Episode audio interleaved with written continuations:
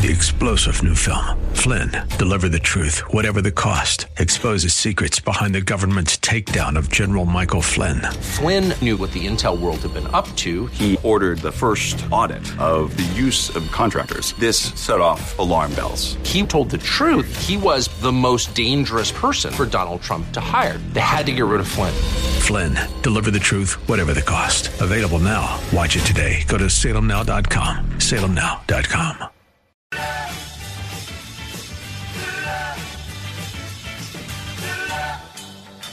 Thinking about healthcare these days?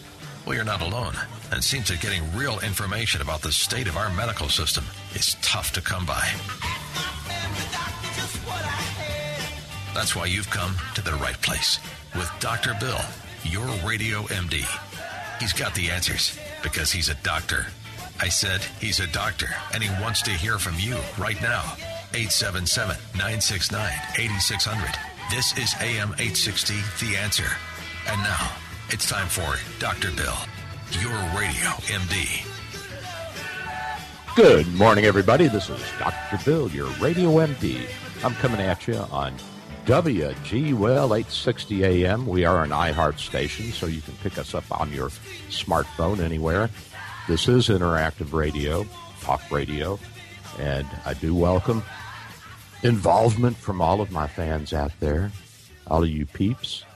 And we are at 877 969 8600. That's 877 969 8600.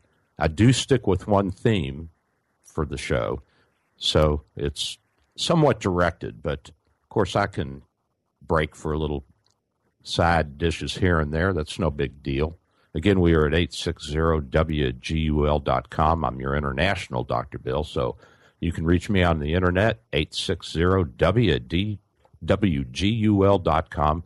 Click listen live when you get to our web page, and you got me 9 to 10 every Sunday morning.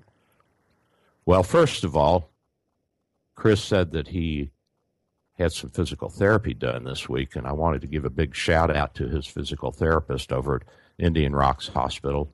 The, the hospital is located, it's in the Pinellas County it's I don't think it's in St. Petersburg. It's I think it's in Indian Rocks Beach, but I can't remember. Chris, what's the actual twenty of, of your hospital over there? It's it is in Indian Rocks. It's uh it's in a little residential area on a nice uh, section of uh, uh, Pinellas County.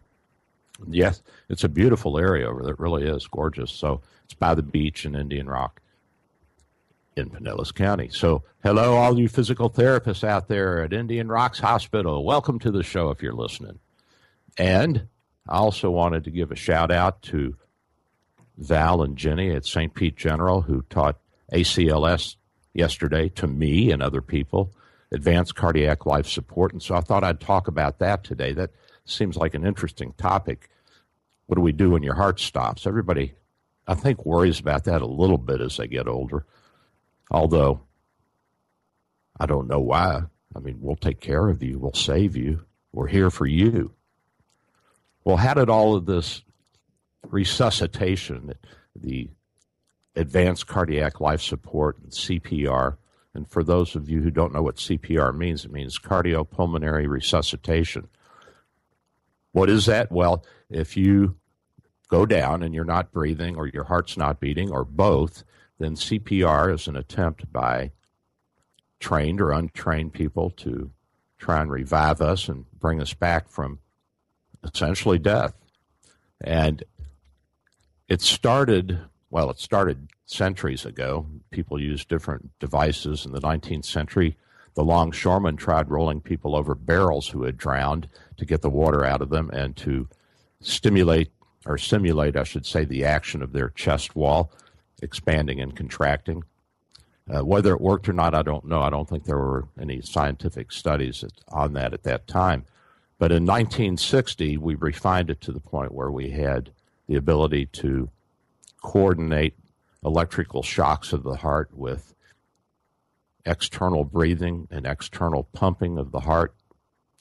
We did this by compression with the palms of our hands in the middle of the sternum, your breastbone, and also the breathing with blowing into one's mouth Of course, we had to clear the airway, lift the chin up, get the tongue out of the back of the throat, and try to have an open passageway between the mouth and the trachea or your wind tube.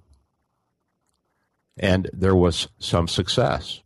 It was 15 to 20 percent of the people were saved to discharge from hospital, which was a, a, a giant step forward since those people would have died prior to that no matter what.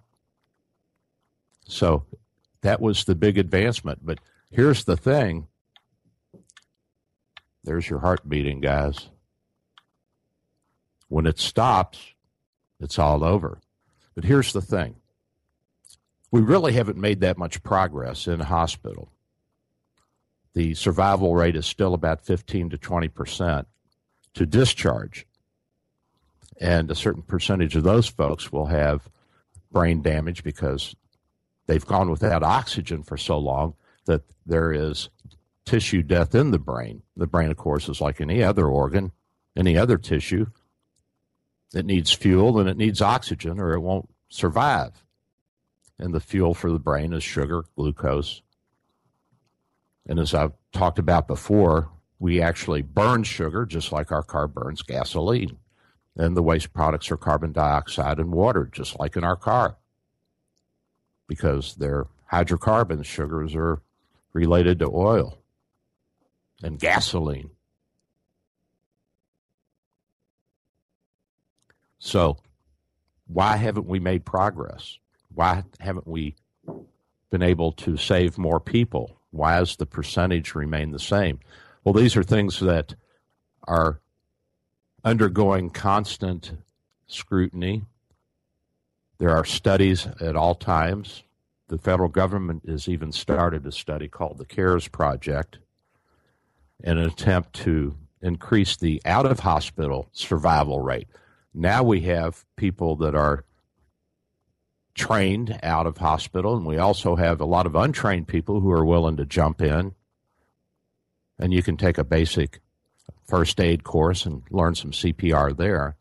But we also have the addition of these new automatic electrical defibrillators that are hung around buildings and in some people's homes now.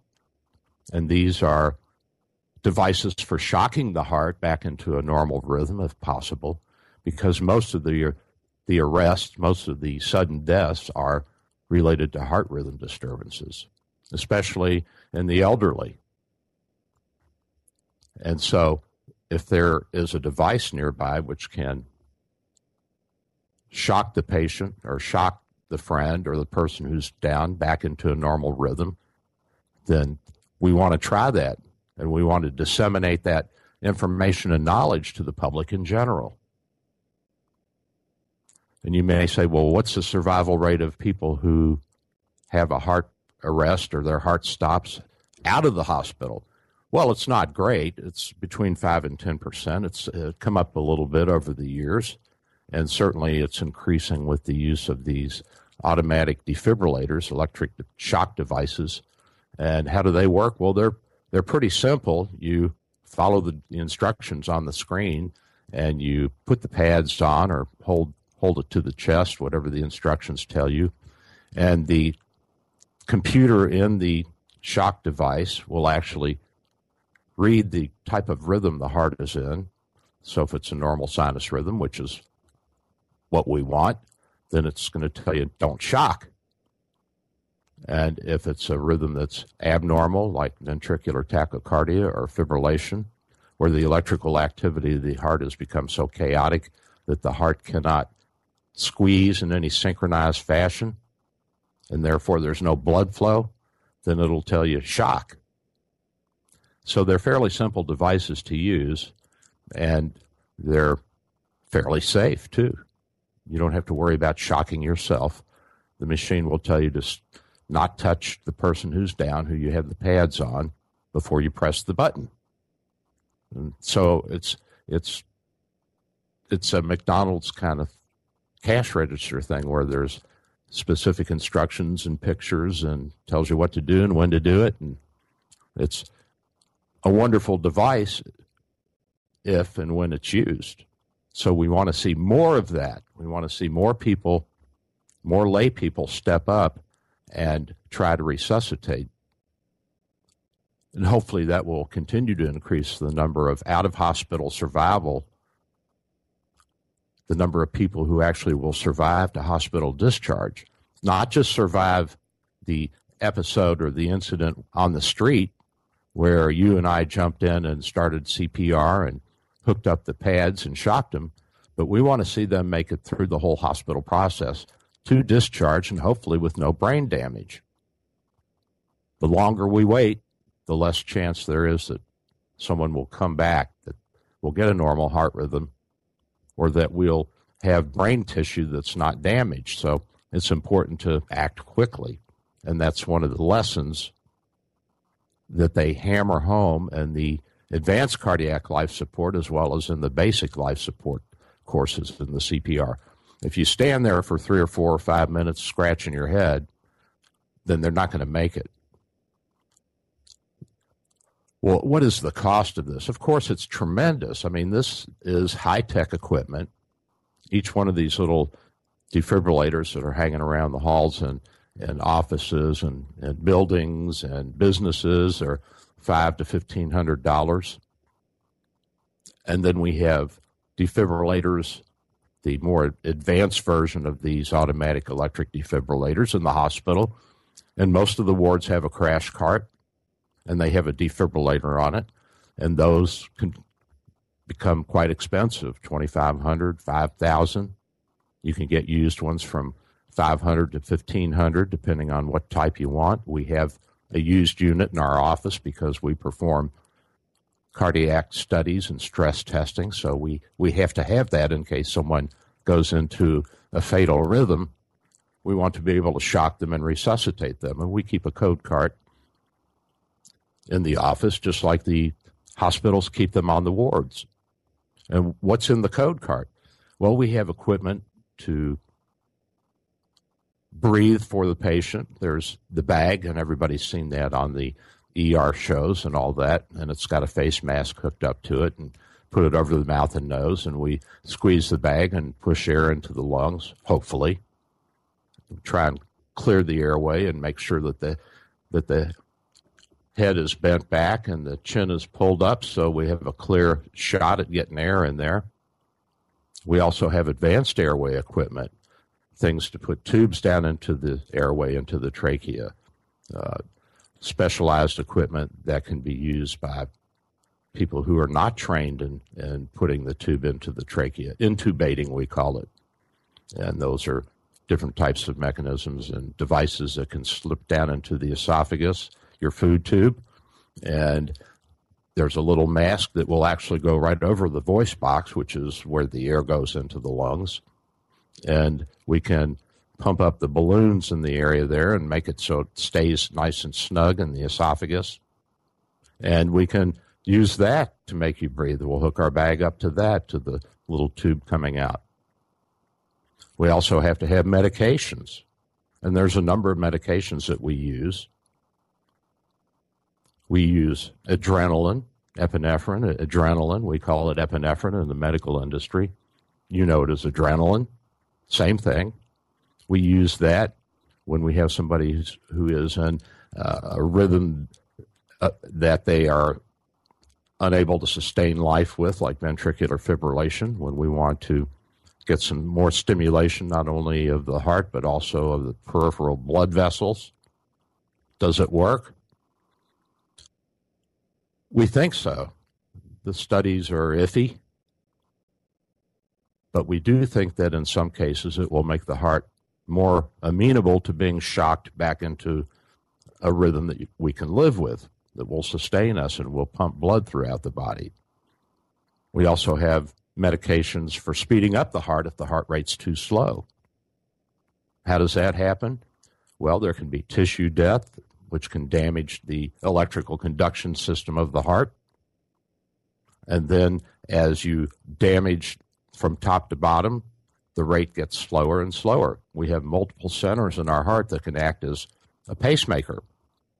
The sinus node is in the right upper part of the heart, the, the right atrium, and the sinus node is an electrical node, and it discharges at 60 to 100 times a minute normally. And that is what activates the rest of the heart. The electrical impulses are carried throughout the top of the heart, strike another electrical node called the AV node. And these are just like little microcircuitries, and they actually conduct electricity. They do it by a chemical process, but same thing. And that carries it down to the bottom of the heart. Well, if you knock out the SA node at the top of the heart, the AV node can take over, but it's slower. And if you knock out the AV node, then there are centers even lower down in the heart that can take over, but they're even slower than that. So, normal heart rate 60 to 100, AV node 40 to 60. The ventricles, the big pumping chambers, and their own little electrical activity 20 to 40, and that may not be enough to perfuse the brain. So we use medications, inject a little what we call atropine, and that can speed up the heart rate. We also have pads that we can put on, and the new defibrillators that we have in the hospital actually have the ability, and we put the pads on your chest and your back, and we can put an electrical pulse through that, and we can make your heart beat just like a pacemaker would inside of you so we can speed the heart up that way. It's a little uncomfortable, but it's better than the alternative.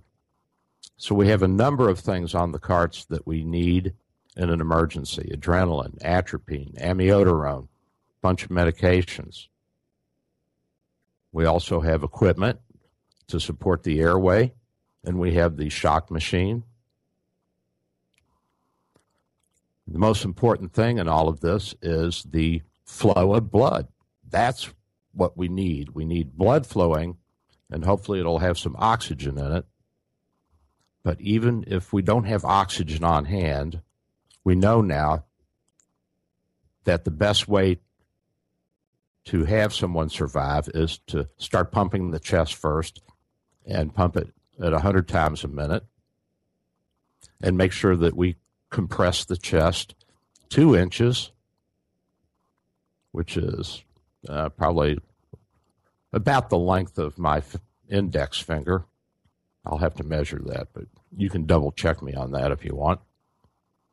And so, if we can compress deeply enough and then allow the chest to recoil back because our chest is elastic, it will bounce back. And you say, well, how do we stretch the rubber band? Well, we do that with the muscles in our chest wall and our diaphragm, which is that big flat muscle that separates the chest from the belly. So when we taut that up by inhaling, we're stretching the rubber band. And then when we relax, it goes back in, just like a rubber band. So we call that elastic recoil. So we have to make sure we're going deep enough when we push, fast enough and also allowing the chest wall to recoil back to a resting state. Does that work? Well, yeah, it works. What's the survival rate? Well, uh, unfortunately, the survival rate has not changed a lot since 1960. So we're what, 50 years into this, 50 years plus. But it's a new science. And that 15 to 20% of people who survive in the hospital when they arrest, when their heart stops, is better than 15 to 20% not surviving. If it were 2 or 3%, I'd say this is a waste of time and money and resources. But we do achieve some measure of success. Certainly not as much as we would like, but again, we're only in the beginning of the science of cardiopulmonary resuscitation. 50 years in the great scheme of science is not a long time.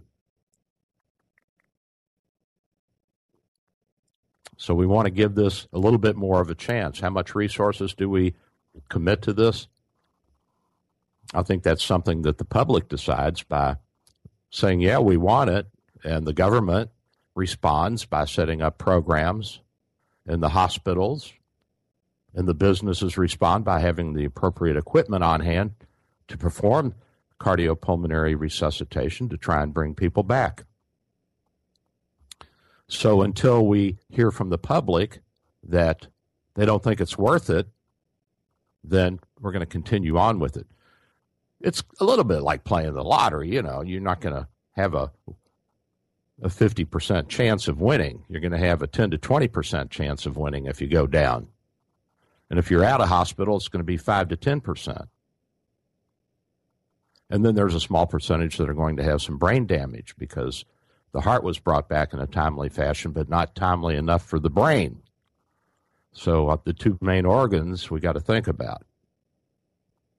And that's why, if it's been 10 minutes since somebody has been without a pulse or has not breathed, has had no oxygen in their bloodstream, and no blood flowing through their bloodstream, they're going to have brain damage.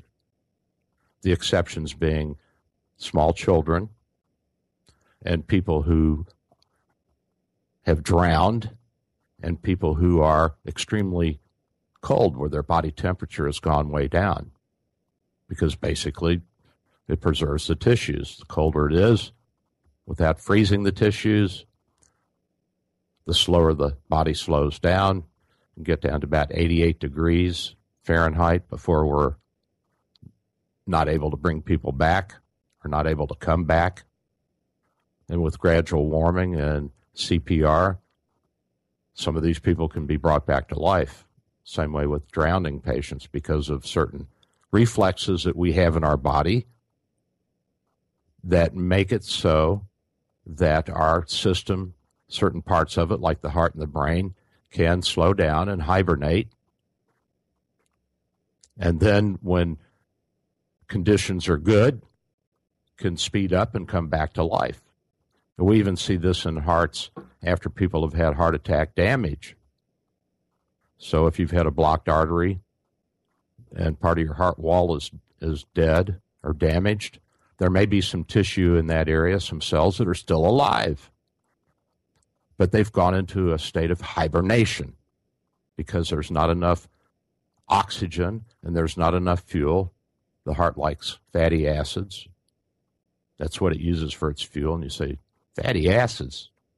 You mean fat's a fuel? Well, if you don't believe it, take a can of PAM, you know, that spray on uh, anti stick stuff, which is basically just some kind of vegetable oil that's aerosolized, and then take your little Bic lighter light your Bic and spray that can into that lighter, and you'll have a torch.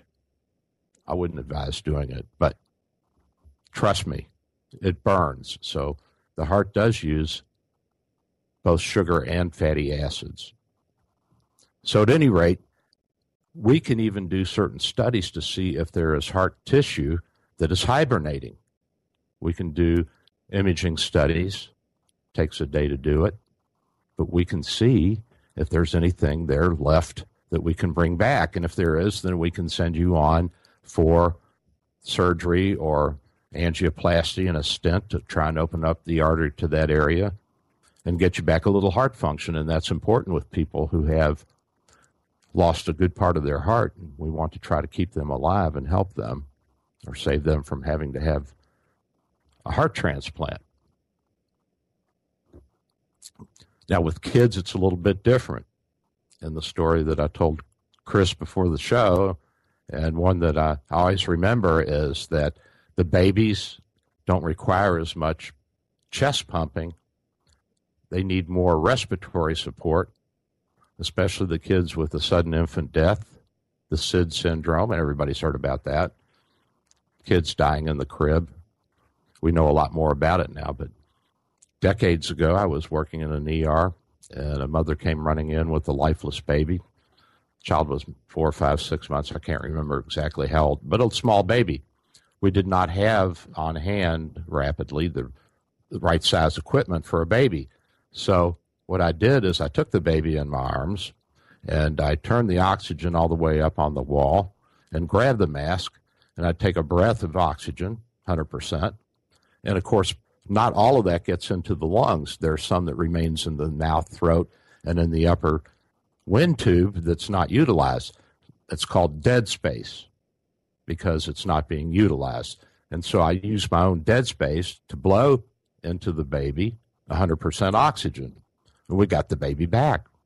It's pretty pretty neat to see that. You you really don't think that you're going to do anything and then when it does work out, you're like, "Wow, man. That's pretty cool." so we have a little bit different responses and mechanisms when we're babies than when we're adults.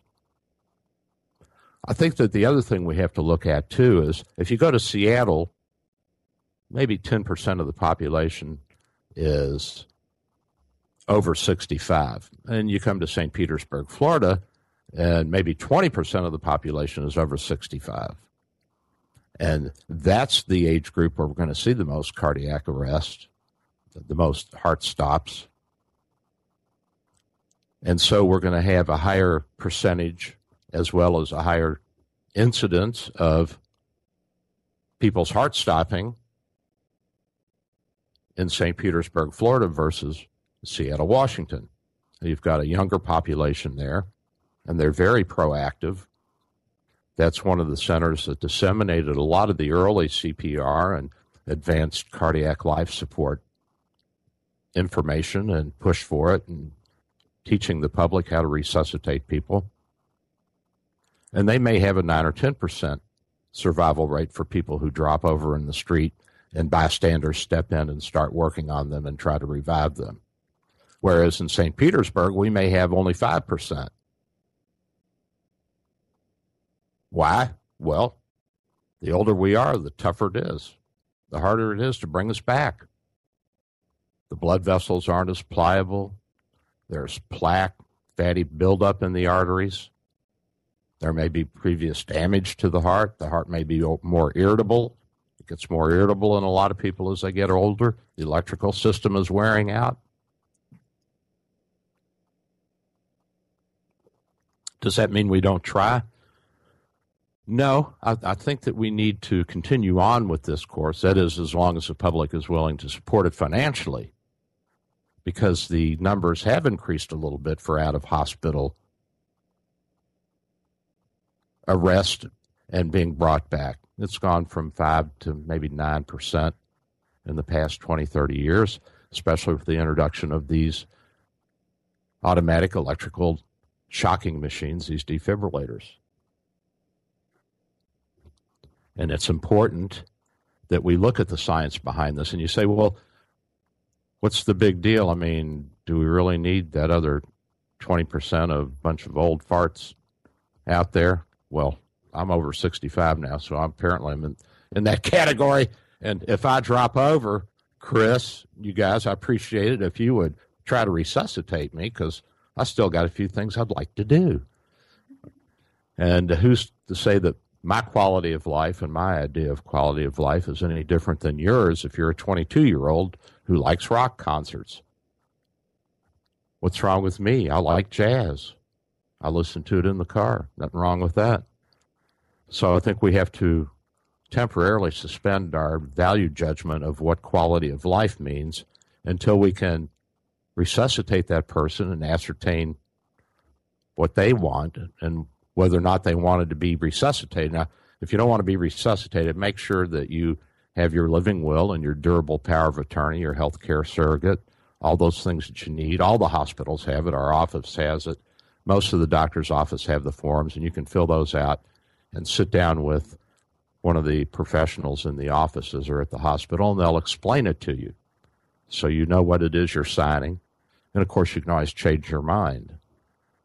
But that's important. And you can even get little tags uh, like medical ID tags, you know, those ones you see on people that say allergic to penicillin. You can get ones that say, do not resuscitate me.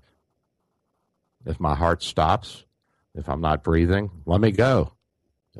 That's okay. I mean, that I don't have a problem with that. And I have had scores and scores of patients who have made their wishes known. And when they get sick, I discuss it with them again if they're awake and able to talk and say, Do you want me to keep trying?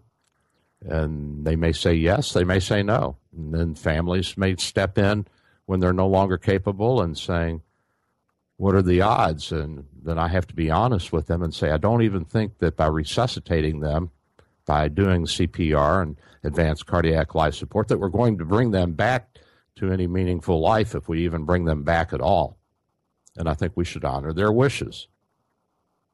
It gets tougher, of course, when you have younger patients. And I had a guy in his 30s who had multiple, multiple problems. He had had a gunshot wound, not of his fault, to his belly and lost most of his intestines. And he uh, was chronically malnourished. He got tuberculosis because his immune system was so uh, devastated by the malnutrition and had lung problems and had bowel problems and had various and sundry secondary problems. And he did not want any tubes. He did not want any feeding tubes. He didn't want anything in his veins. And so we had to work with him as best we could. And he came into the hospital for the last time. And of course, the wife and the kids and the family, they're all upset. And he's a young man. They don't want him to die.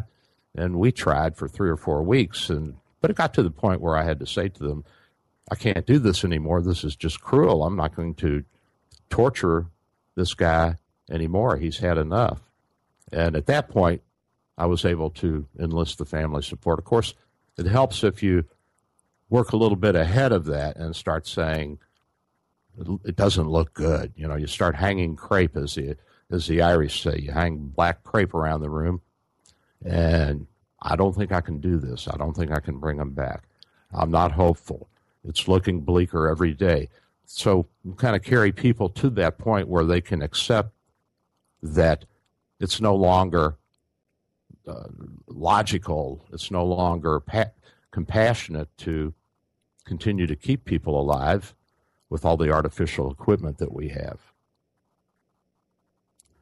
But I do think that there are enough people who are relatively young, and I consider 66 relatively young. I have patients in their hundreds. I have a handful of them. One guy, he's 104. He, every time he comes in, he wants to know, Am I the oldest guy in your practice? Gene, you are definitely the oldest guy in my practice. I didn't even think people could live that long, much less walk into my office, sit down and hold a conversation with me and be fairly lucid. But he can. So we're living longer. We're living healthier lives, believe it or not. And we're capable of being resuscitated, at least to some extent, a certain percentage. And so we're working not only at the in hospital heart problems and cardiac arrest, but also out of hospital in the AED and the bystander CPR training and all that has made a, a big difference, almost doubled the number of people that we can save, although it's still a small percentage. Well, when I come back, we'll talk about the outpatient aspect of it, the guy that goes down on the street or at home. And I'll be right back. This is Dr. Bill, your Radio MD.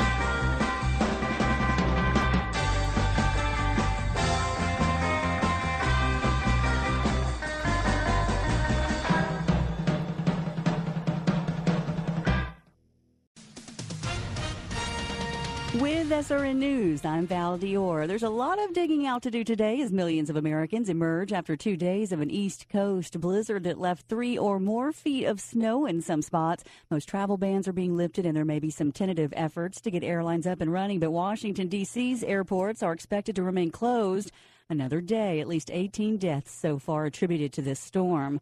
Competing claims in the South China Sea and China's activity there are high on Secretary of State John Kerry's agenda today. He's left Saudi Arabia for Asia with stops in Laos, Cambodia, and China. He's also urging China to take a firmer stand on North Korea's nuclear program after its recent bomb test.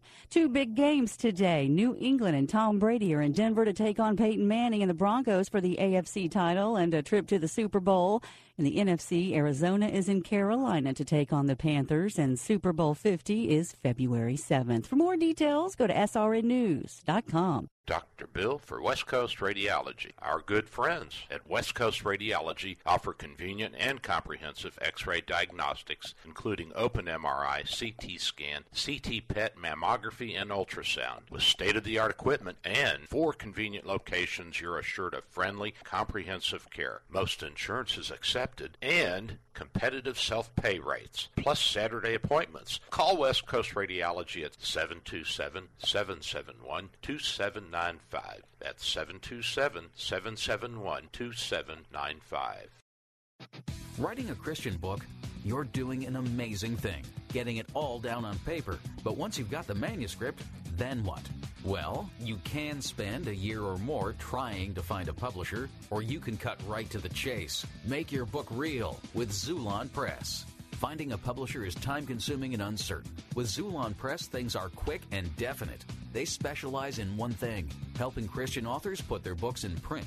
Xulon Press will publish your book. Xulon Press gets it into bookstores. Your book is on Amazon. Work with Xulon Press, and there's no question you are a published author.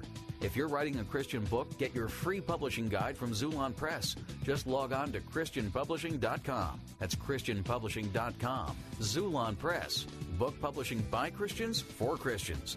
Get your free publishing guide at ChristianPublishing.com. Xulon Press is a division of Salem Communications, the same people who bring you this nifty radio station.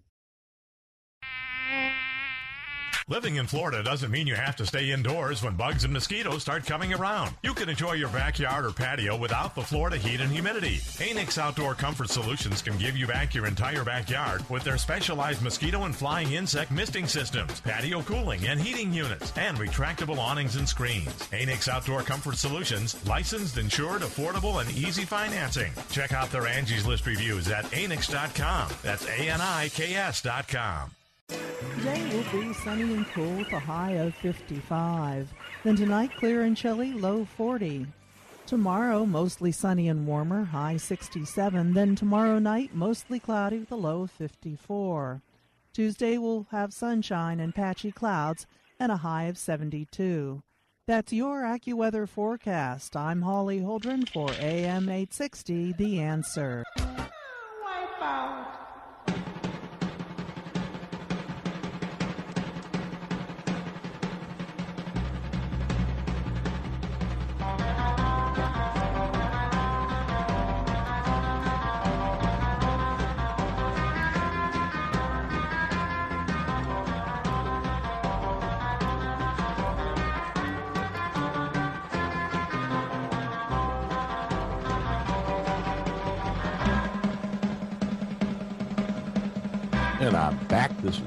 Bill, your Radio MD on 860 WGUL.com.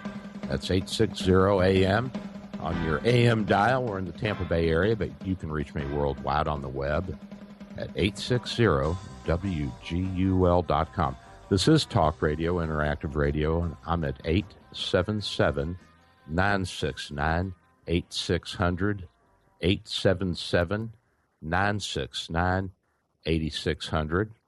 And if you have any experience with having your heart stop or a family member whose heart stopped and they were resuscitated, you're welcome to join me. Call in and tell us your experiences.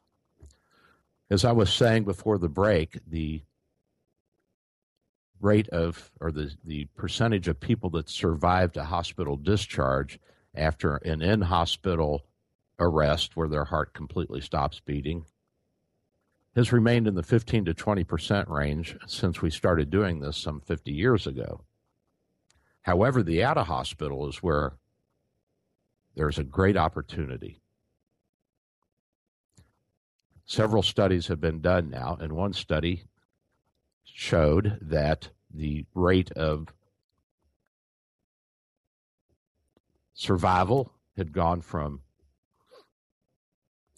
5.7% in 2005 and 6 to 9.8% in 2012.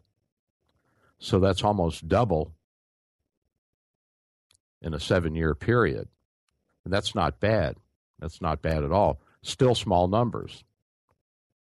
Approximately 10% in this study, in this area, of people were saved by bystander help and by the automatic electric defibrillators that are hanging around everywhere now and offices and hotels and airports, different places. So we're making some progress. We also are training more people to do CPR, cardiopulmonary resuscitation, and basic life support. And that helps too. Of course, a lot of people are reluctant out of fear or out of lack of knowledge or of misunderstanding. And so part of what we do as healthcare professionals is try to educate everybody about that opportunity. And it's not hard to do. And again, if you put your the palm of your hand in the mid sternum, breastbone of the patient, and put your other hand on top of that and push 100 times a minute, about two inches deep, with enough time to allow for the chest to recoil back to its resting position, then you can get some blood flowing most of the time. The quicker we get to patients, we get to people who are down on the street with a defibrillator, if they're in a bad rhythm, the more opportunity we have to save them. Well, where do most of these out of hospital heart arrest occur? Where does the heart stop most commonly? 85% in private residences, right at home. 85%. Only 2% of the of the heart arrest occurred in public areas with access to one of these shock machines, these AEDs. And 12% occurred in other public places where there was no access to these AEDs, these electric shock machines that can be used. They're automatic, so they tell you what to do, how to dial it up, where to put the pads, when to shock, when not to shock. Now, this is probably a big part of this too, is the bystander CPR.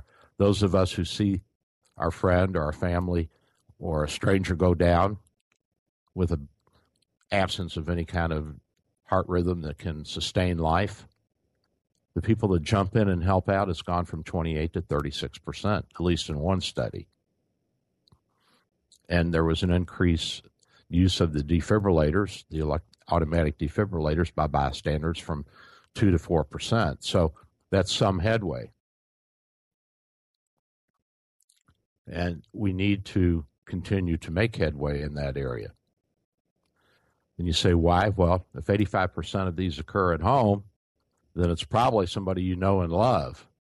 If you don't love them, or if they just wandered in in the middle of the night, you may not want to revive them, but most of us will want to jump in and do something. Um, I've had some thoughts about the wife, but uh, my conscience has said no. I have to resuscitate her if she goes down. Of course, she thinks she's going to outlive me, and statistically, that's probably true. So I'll probably be the one who's down, and I better treat her right, or she won't shock me back into a normal heart rhythm. And I'll, that'll be the end of Dr. Bill. the radio show will be gone. Chris will be looking for work. We can't have that. So the survival rate for out of hospital is increasing as we educate people and we make the uh, automatic defibrillators, electrical defibrillators, more more available. Put them here and there and everywhere.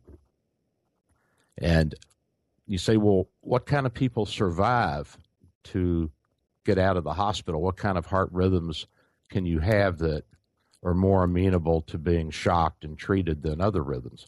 Well, there are rhythms that are more amenable to it. There's no doubt about it. We have one that's called torsade de pointe. It's French, it just means twisting of the points. And this rhythm, the electrical activity of the of the pumping chambers, the big ventricles. It goes up and down and up and down. So you see these big, tall, spiked waves, and then you see these smaller ones, and it kind of yo-yos in and out like that. We call that torsade de pointe, twisting around the point. The point being the x-axis of the electrical chart, and we see the electricity increasing and decreasing in the heart. These are very treatable conditions. And I had a guy who was arresting, and I was on the unit. And the students and the interns came running out, and I went in to help them. And he was in this rhythm called Torsade de Pointe.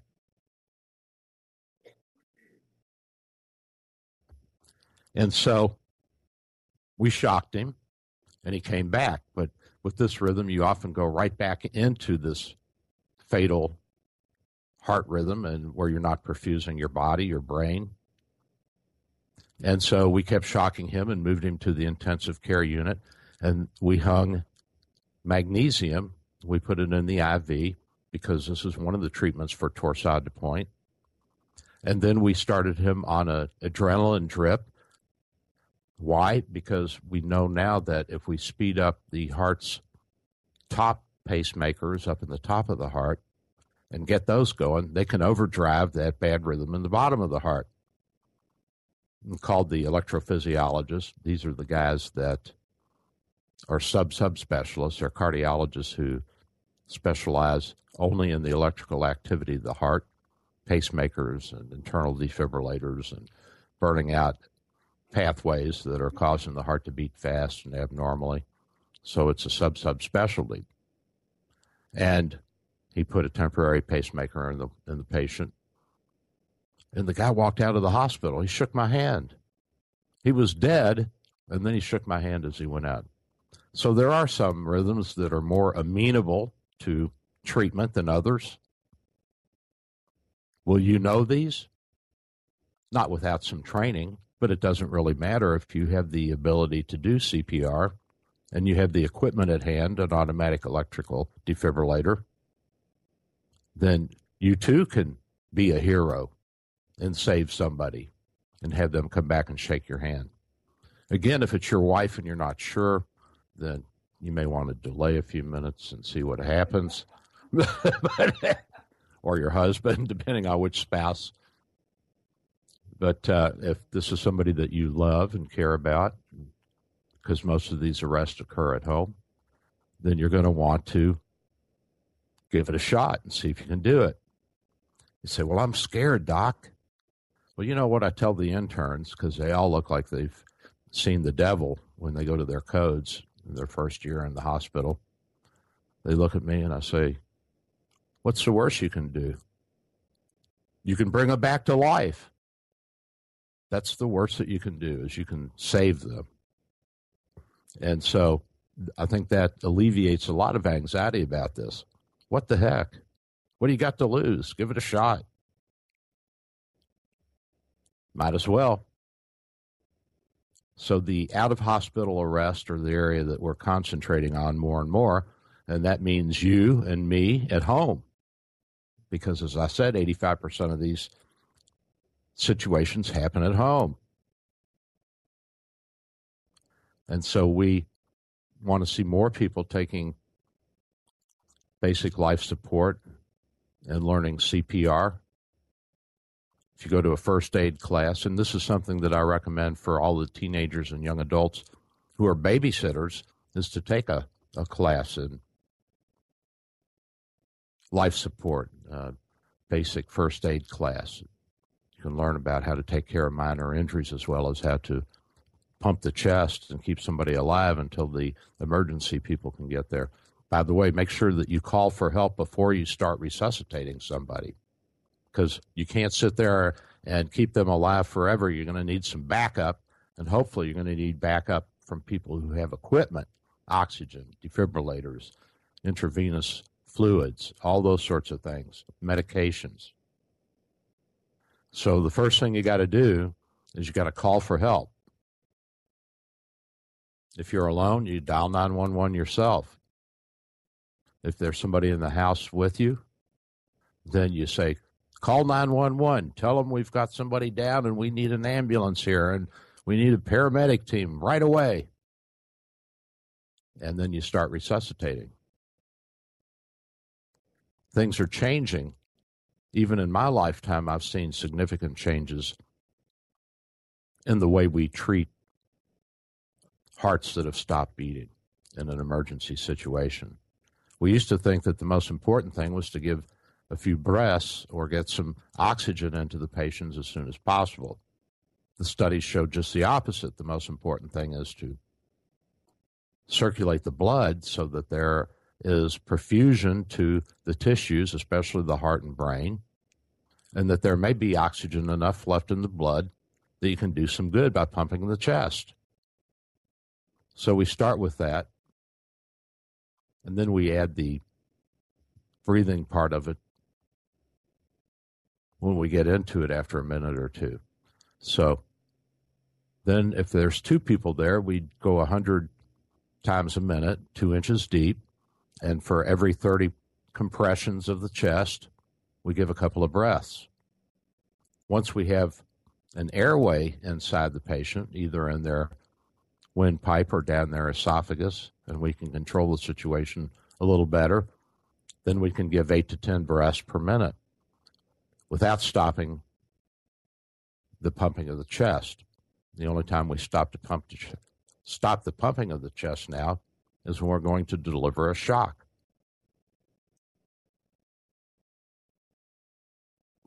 How big is the problem? Well, you guys know that cardiovascular diseases account for most of the deaths in the United States.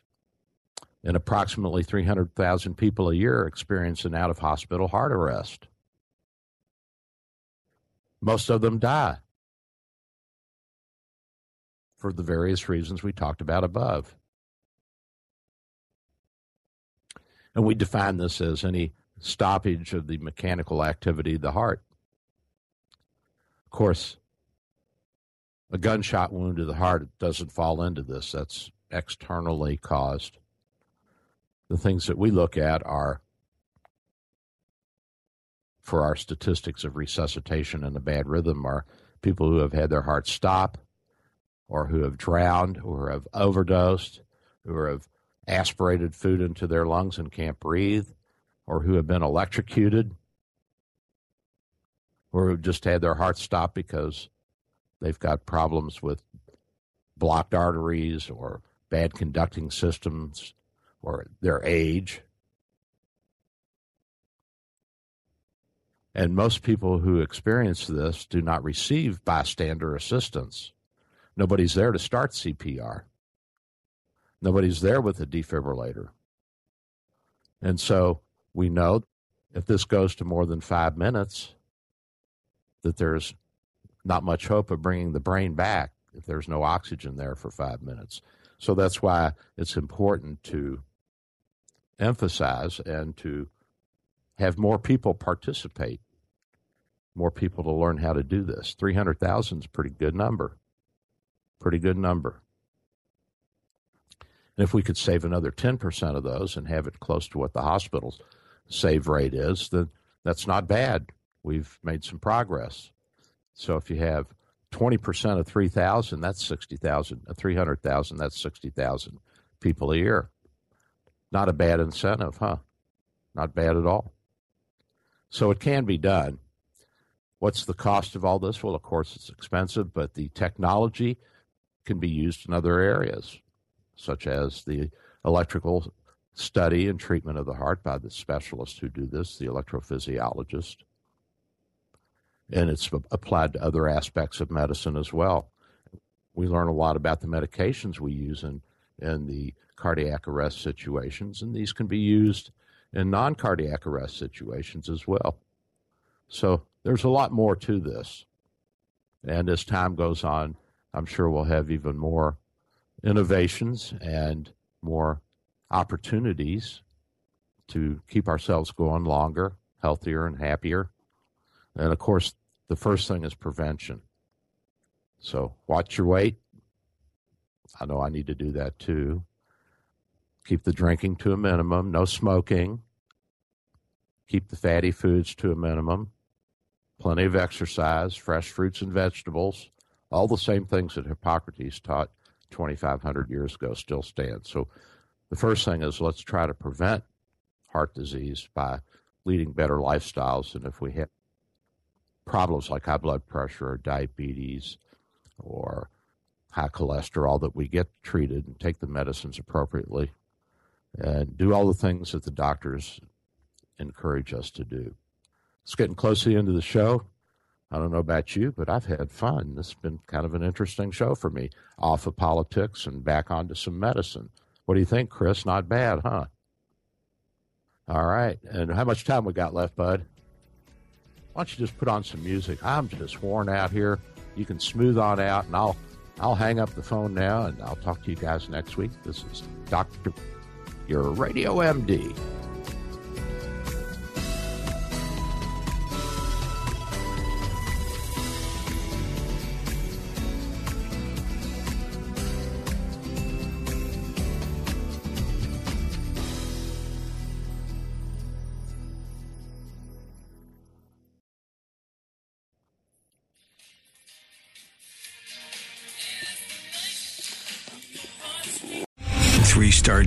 Michael J. Flynn, head of the Pentagon Intelligence Agency, knew all the government's dirty secrets. He was one of the most respected generals in the military. Flynn knew what the intel world had been up to. He understood its funding. He ordered the first audit of the use of contractors. This set off alarm bells.